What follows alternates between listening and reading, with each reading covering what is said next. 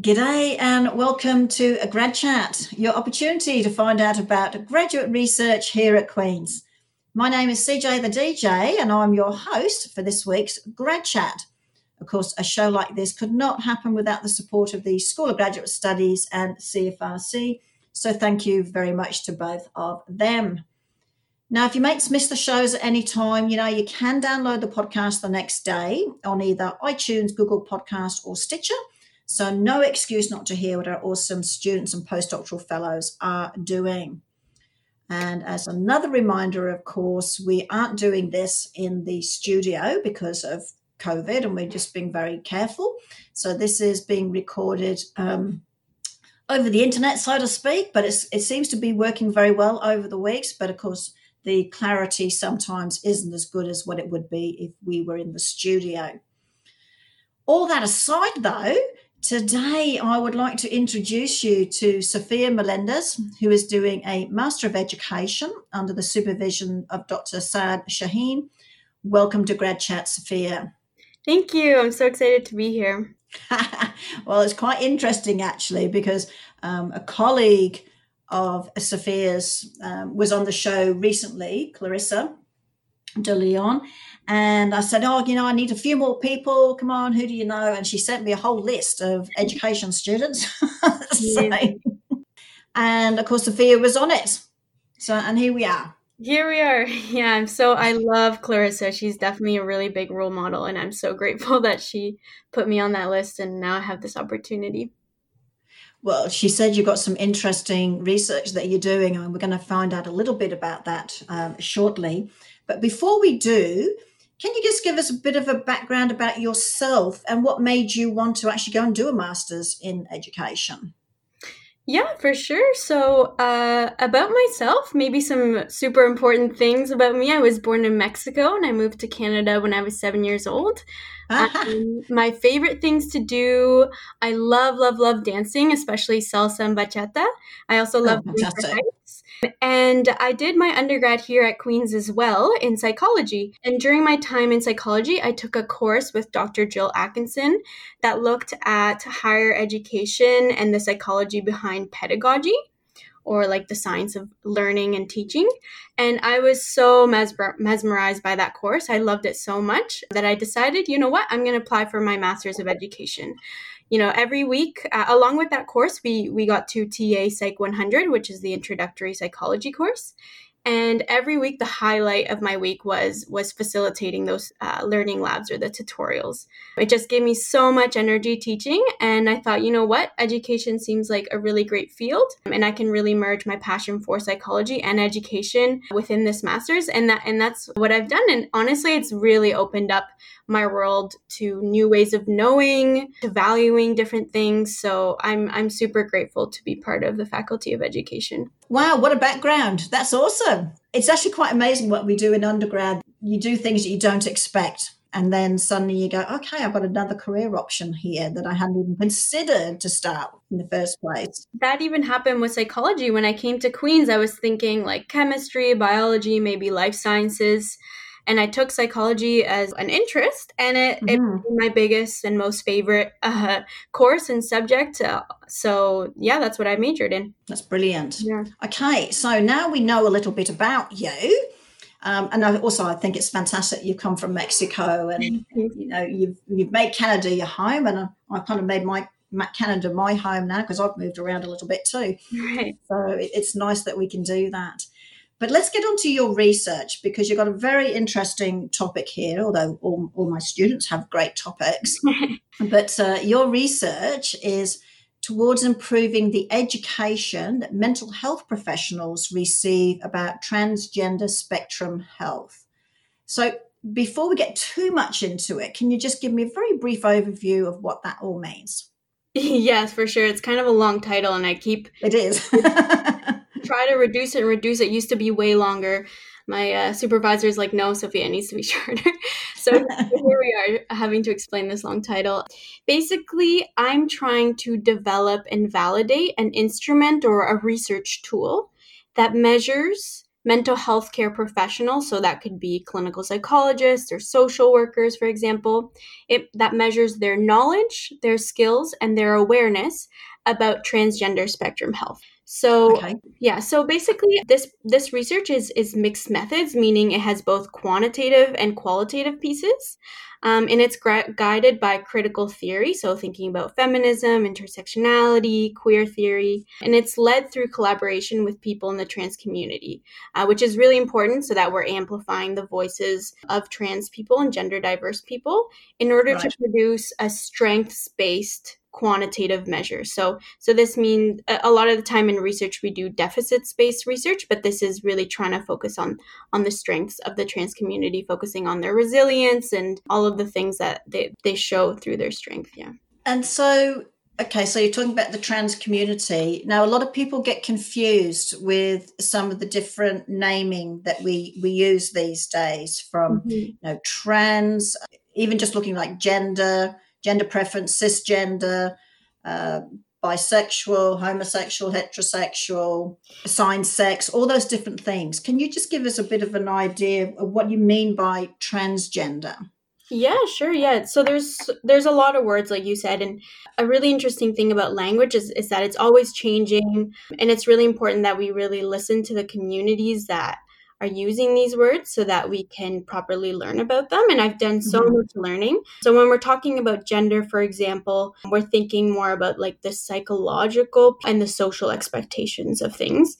Whereas we were talking about sexuality, that's that's thinking more about sexual orientation or affectional orientation. Sometimes people mix up like the LGBTQ kind of umbrella, but gender and sexuality are kind of two separate things. And before I start talking about more about transgender based things, I really do want to recognize that I am a cisgender woman and I can't necessarily speak for the trans community. However, I can share the knowledge that I've learned from trans folks um, as I look to amplify their voices. So, so broadly speaking, transgender a transgender person is someone whose gender is different from the social expectations of their assigned sex at birth. So, gender is more of a social psychological process, like I was mentioning, and mm-hmm. sex is more of a biological legal process.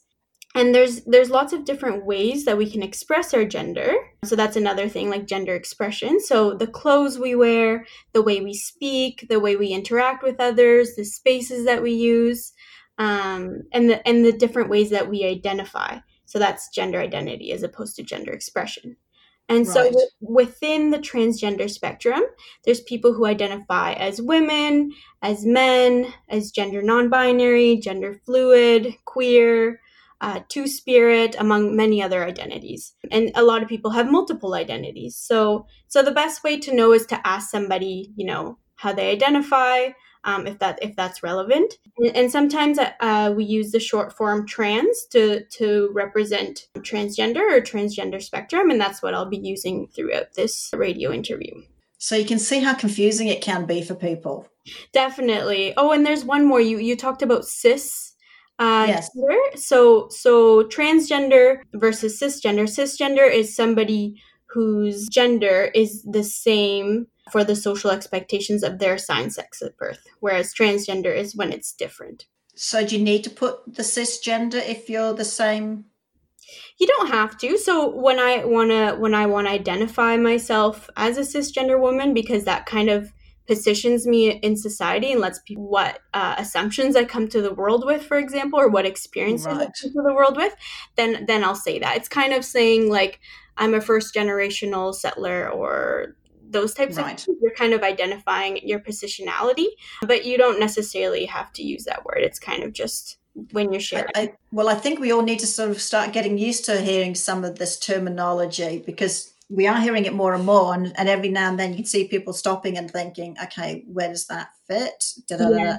So this is really, really important that we, um, if these words are going to be out there, that we understand where it all fits. Yes, and to be open and flexible to change. I, I know sometimes people can feel like, oh, why do I have to like learn all these new words? They're constantly changing. What's the point of learning? And I really think that if if if it makes a really big difference in somebody's quality of life, and it does, like for example, to use proper pronouns for somebody, yes. I think it's totally worth a small change and a small learning in my in my everyday life so that they can they can you know have a better quality of life because it really it really does make a difference it does, and I, and that's something that I'm getting used to now because I was I'm thinking, why do we have to have to put these pronouns? But you've very eloquently told us, you know, the, how, how important it can be for people. Mm-hmm. So um, that that is great. So thank you for clarifying that for us. so going back to your research though, why is this research important? And and you know, I'm assuming there must have been some gaps as to why you wanted to do this research. Mm-hmm. Yes, yes. So when we're thinking across North America or Turtle Island, mental health professionals and trainees are ill equipped to work with transgender spectrum or trans communities. So Again, I'm talking, when I say mental health professionals, I'm talking about clinical psychologists, social workers, and doctors who engage in psychotherapy. And often, mental health professionals, you know, they're not aware of the issues that trans people face. Only one in three feel competent in this area of healthcare. Almost half feel unconfident in providing care for transgender youth and almost a 90% feel they do not have adequate clinical education about trans health. So with with these issues, we have to also be aware of the history and structural issues behind this. This is kind of where the critical theory comes in. Right. So we have to be thinking like our society and institutions have been uh, regulating gender throughout history. So when we think about colonialism, this has brought a very rigid binary category for how we can express gender. And mental health institutions have played a really big part in this regulation. For example, there's many mental health practitioner guidelines or assessment tools that have really reinforced how we're allowed to express our gender. And this has negative impacts uh, for transgender and gender nonconforming people. And we we see big remnants of this oppressive history in um, in today's mental health practice. So there's a really large body of literature. I read so many papers that have shown that many trans people continue to have negative experiences with their mental health care professionals. Well, it wasn't that long ago, you know, you hear about some of the old psychology books and things of who who they determine as being sick and who is not. Mm-hmm. Mm-hmm. So yes, I can I can imagine that, or I'd like to think today in today's society with all the changes that you know, our, our, newly educated clinical psychologists are getting a better understanding of, you know, how they can they can use various tools to help them. Yeah, yeah, and institutions are really slow to change. So, so this change has been happening over time, as we see in the what's called the DSM. That's kind of like um, a guideline for for people working in mental health. We've seen right. improvements, but there's still a long way to go. And um, one important part of the solution um, is clinical education systems, like like you mentioned, the education piece. Like so many studies, organizations, stakeholders have really pointed to education as one way to address, you know, the, the gaps in the knowledge, the skills, and the awareness of mental health professionals about trans health. So that's kind of where the gap comes in. There's right. no what what we call in research psychometrically valid instruments. So basically, we want to when we're measuring something, we want to make sure we're measuring what we're saying we're measuring. You know, if we say I'm trying to measure love, you want to make sure that your research tool is actually measuring that. So that's what I mean by psychometrically valid.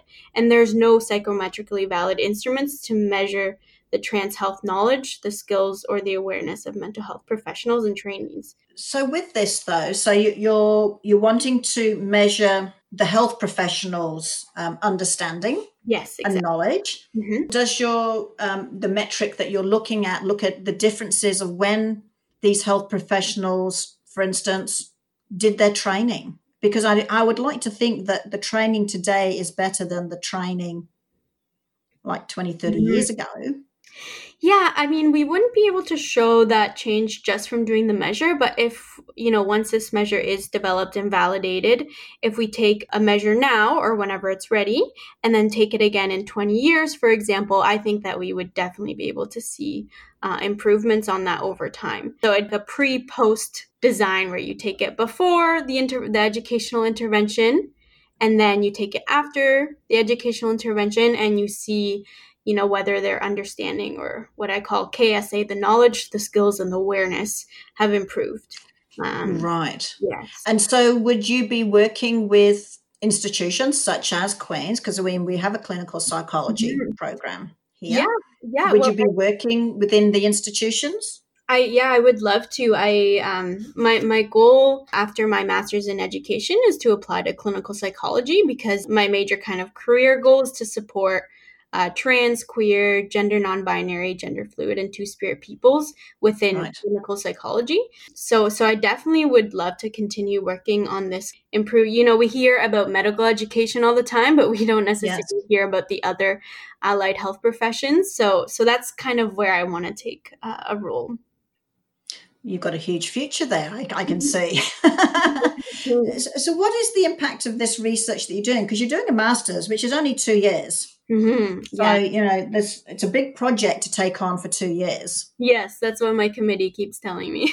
uh, yeah, I, I, I think, uh, you know, over time, I kind of keep I scale it down a little bit and I kind of think, okay, long term picture, you know, I can do this over a long period of time. But the impact of this, I'm hoping that we can design this measure so that it can be used not only as a research tool, but also an educational tool and a self assessment tool for mental right. health professionals. So, so I mentioned kind of three areas there. I'll, I'll go through them quickly. So, as a research tool, I'm hoping that having this instrument can promote other researchers to to investigate mental health professionals and trans health in general and so that we can better understand the gaps of like the understanding you know the ksa of mental health professionals related to to trans health especially in canada so when i look into right. the literature i don't see any studies that are that are based in canada and i think that's really important if we're trying to you know because education is contextual it's very mm-hmm. and, and clinical uh, practice is also contextual so it's important that we do it at home as well and if we know the gaps in education or in knowledge sorry then we can better target education so that's kind of the research tool side of things and then the educational tool or the self assessment tool side of things, it'll be the same measure, but I'm hoping that people can use it within their clinical psychology courses. Um, you know, maybe they'll get their students to fill out a couple of the situations within the the instrument that I'm creating, and then they can do some, you know, reflective practice based on those situations because the instrument is basically made up of a bunch of different clinical scenarios or situations. Okay, that- I was going to ask you that. Mm-hmm. Yeah. So, for example, um, I have one up here. So. Uh, for example, during an internship, you notice various policies and practices that do not proactively integrate gender inclusivity. For example, the, requ- requisition forms only include male and female checkboxes for sex and do not mention gender identity. Um, and so then it'll kind of go through and ask uh, the the clinical trainee or the clinical professional uh, about um, how they would go about that that situation. So within an educ- within a course you know you could take uh, this instrument and then kind of talk about it in groups or as a class or do a reflective practice on it um, or is if you're a professional you know you could take it as a self-assessment tool to figure out where where you are in your in your understanding of, of this area and then see okay these are kind of my gaps because it'll give you a little bit of a report afterwards you know you didn't right. you know, these areas are maybe where these other choices might have been better so so i think that it can be one piece of promoting social accountability within the field of of mental health professions. And if, if we improve this social accountability, I think that these professionals may be in a better position to better support trans communities um, and help alleviate some of the major barriers that the trans community faces to accessing and receiving adequate healthcare. Um, and uh, yeah, I, I hope that it can serve as an initial step in improving the health and well being of trans communities. So, do you I mean, I, I can totally get where you're coming from, but this is, you know, um, part of an educational thing. But does does this awareness need to be an educational thing, or does it need to go further than that and start to become? I hate using the word policy all the time, but mm. at a higher level, saying we need to make changes because if if a health profession sees that their questionnaires that they're using only has two check boxes and not a mm-hmm. third or a fourth. Yeah. is it for them to go around and change all those or, or should be they really be going up to the next level and saying hey what, what's going on we need to change these mm-hmm. um, yeah so it's, it's because at the moment you're looking at the people at the the base level mm-hmm.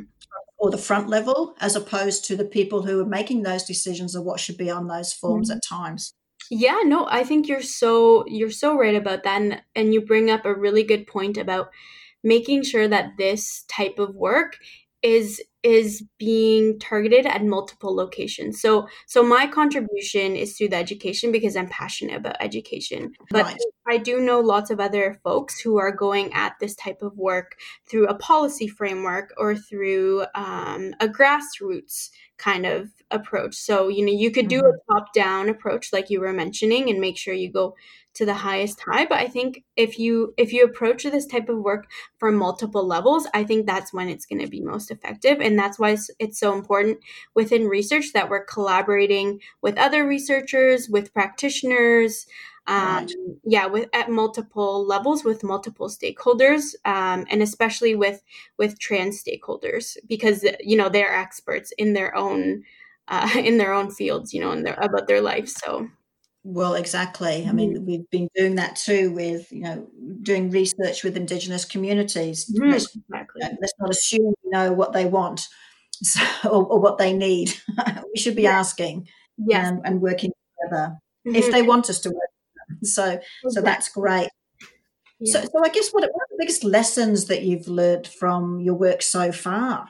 Mm-hmm. I think it's so beautiful to see like the different strengths of psychology and education and kind of mixing those uh, within the work that I do because I, I find like for example in psychology it tends to be more post positive but I did learn a lot about uh, research methods and quantitative methods.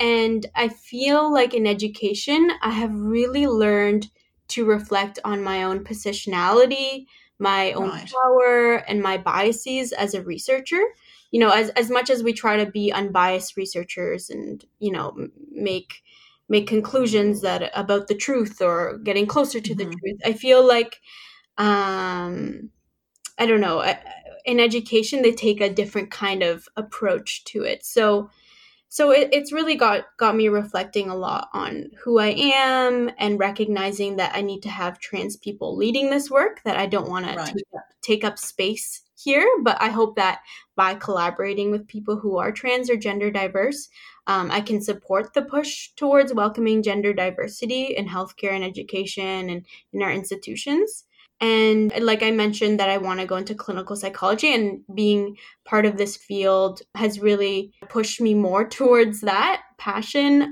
And I actually began doing work in more sexual health based things, but I saw how much of a gap there was uh, in the education right. of gender health professions. So so I wanted to see how I could take a role in in this work. And so that's kind of the first one, kind of like reflecting on where I am in my life and my positionality and my biases and all that stuff. And and the second one, the importance of intersectional and strengths-based research, like I was mentioning a little bit earlier.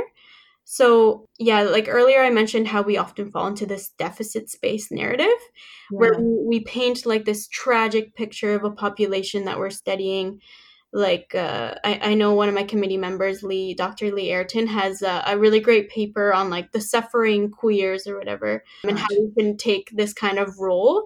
So so i really learned that it's super super important. It's essential to highlight the strengths and the resilience of the trans community in the face of this, the discrimination that they face and like i've learned tangible ways of how we can do this by really listening by really reflecting and amplifying their voices of, of the community that you're doing research with. So you you mentioned indigenous research um, and they have such a great schema of collaboratively designing studies. So I, I recently learned about the principles of utility of self voicing of access and inter uh, relationality as well as like them having ownership over their own data you know control and access over their data and possession of their data. So so right. i'm taking a lot of i'm learning a lot from indigenous scholars and trying to apply it um, to this field. So that's within the the strengths based thing. And then the intersectional side of um, i think it's also really important to see how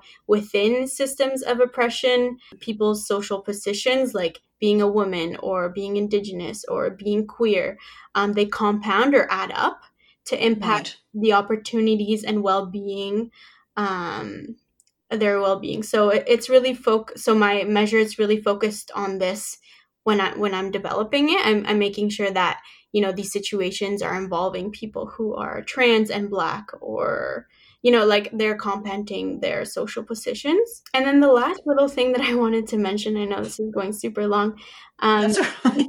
it, it is as researchers in social sciences I think it's super important that we are drawing from different ways of knowing, so epistemology, different ways of doing, so methodology, and different ways of valuing research, like axiology. And right. that's, that's what I've really learned in education, and I hope to to like bring that forward um, in the work in my future research and uh, work. You've you've done a lot. Can I can I ask you because you're you're putting this assessment tool together? Have mm-hmm. you um, given it to anyone yet? Or are you still drawing it together, drawing yeah, it up? It's in the development phase. So I've given it to, or not given it, but I've shared it with my committee, um, who's right. giving me feedback on it. So, so the next stage is to get. Uh, I'm planning to do what's called a Delphi. So it's basically you're giving out the this this instrument to uh, a lot of different people and then they anonymous, anonymously give you feedback and these people are all experts uh, within right. either transgender health or clinical education or building like psychometrics which is like psychological measurement and so they're all going to give me feedback and then after that then i'll send it to mental health trainees and professionals who will take the instrument well, that's pretty neat. Will you get it all done within your two years? Yeah, well, I mean, I might the development piece uh, for for like the actual write up of my master's, but I'll definitely continue on doing the validation pieces afterwards. Is is my plan so far, especially with the pandemic and the context of all these things. You know, we've had to to change some deadlines, and I think that you know my committee's happy with it i'm happy with it i think it's it's more doable and um, my, my committee and my supervisor really tell me that you know garbage in garbage out if you develop something super well you know that's when you see a really good instrument come out and i want to make sure that i'm being careful in the development phase because I, it's it's working with the trans community so i i, I want to make sure that it it does have you know it does give back that's brilliant. Mm-hmm. Well, you, you've got your work cut out there for you, but I think you've got a lot that you can be doing to help all health professionals and, as you said, the trans community. So, well done on that. So, before we finish, let's let's just I'd like to ask you a little bit about some of the other things that you're doing. Mm-hmm. Like because you're on this was it social healing, reconciliation, education research group, and then mm-hmm. you're doing work with the Center for Teaching and Learning, and you're volunteering in all sorts of different places. I mean, are you still doing all those things, or are you just picking bits and pieces from now? I'm actively involved in those. So I'm really I'm really lucky to be working with the Center for Teaching and Learning and the Faculty of Arts and Science.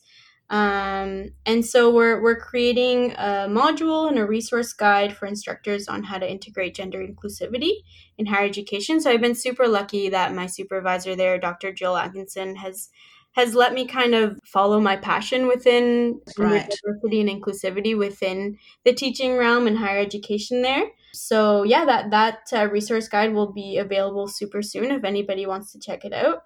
Uh, That's brilliant. Yeah, and then you mentioned the social healing and reconciliation education group. So uh, short form is Share. Clarissa is also part of that. Um, uh-huh. And so basically, it's it's an interdisciplinary group where we critically examine historical practices in education and.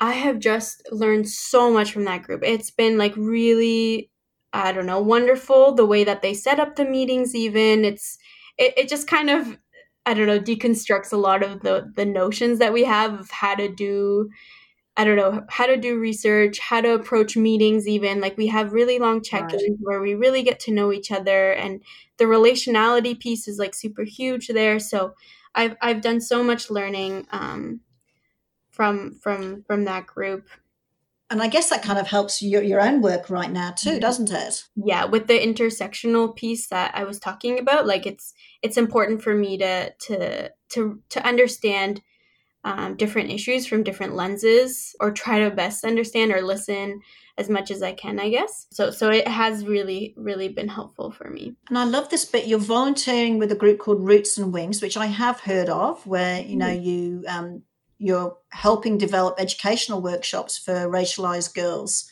Mm-hmm. Can you tell me a bit about that? Yeah, so actually Clarissa's on that on that group as well. I'm just following her around, I guess now. yeah,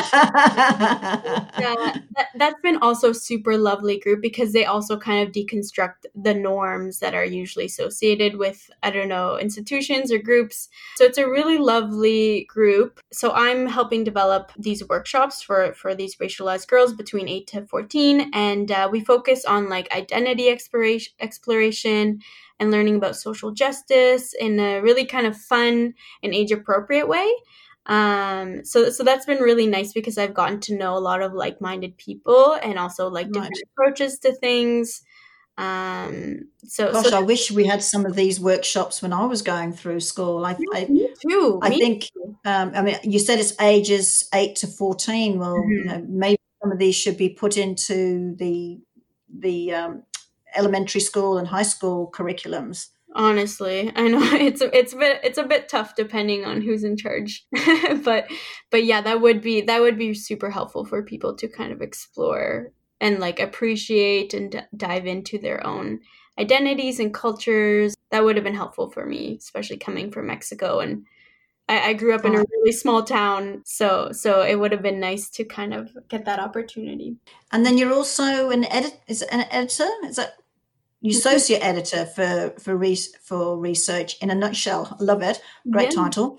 Um, as you said, it's knowledge mobilization newsletter to promote con- the connections between t- teaching and research, and I think that's very, very important. Having that connection between teaching and research, because yeah. we can have some great research, but we've got to get it out there as well. Exactly, it's like the knowledge mobilization or knowledge translation piece. It's something I've mm-hmm. really gotten into. Um, especially from in our faculty, there's a professor called uh, Dr. Amanda Cooper, and she focuses on that. And she's been super inspirational in my career for making sure that we're moving forward the research that we're doing within practice or within policy, and you know, informing back and forth between all of those all of those pieces. All very very important. Well, like I said, I you know Sophia, you've got your work cut out for you, but it sounds like you you take it on without any hesitation at all because you're so passionate about it all. Exactly. Yeah, I'm so. It, it's what gives me energy. When you when you can see you can make a difference, it makes things so much easier for you, doesn't it? Mm-hmm, definitely. Yeah. I mean, it's not easy, but I'm sure you're going to make a difference. Thank you. and I uh, just listening to some of the things that you're doing, I'm going to have to come and chat to you after too, and and see how you and Clarissa and a few of your colleagues can come and help us at the School of Graduate Studies. Oh, I would I would love that so much. I always love talking with folks and uh, learning from other people and sharing what I can. So that would be wonderful. Fantastic. So, Sophia, we're going to have to call it quits there. Yeah. Um, I I do appreciate you coming on the show, even though you kind of got thrown in by Clarissa. But um, I'm glad you I'm glad you put your hand up to say yes. I'd love to come on because we've learned a lot today. I know with the results from your work, hopefully um, things will make some changes in our health system. I hope so. I hope so. Thank you so much for inviting me. And uh, yeah, this has been lovely. I really enjoyed it. That's excellent. Well, thank you again and best of luck with it all. Thanks, you too. Well, that's it, everyone. A, another week of Grad Chat sadly comes to an end. Don't forget you can download the show tomorrow from either iTunes, Google Podcast, or Stitcher. Just type in Grad Chat. Until next week, this is CJ the DJ signing off with a big hooray.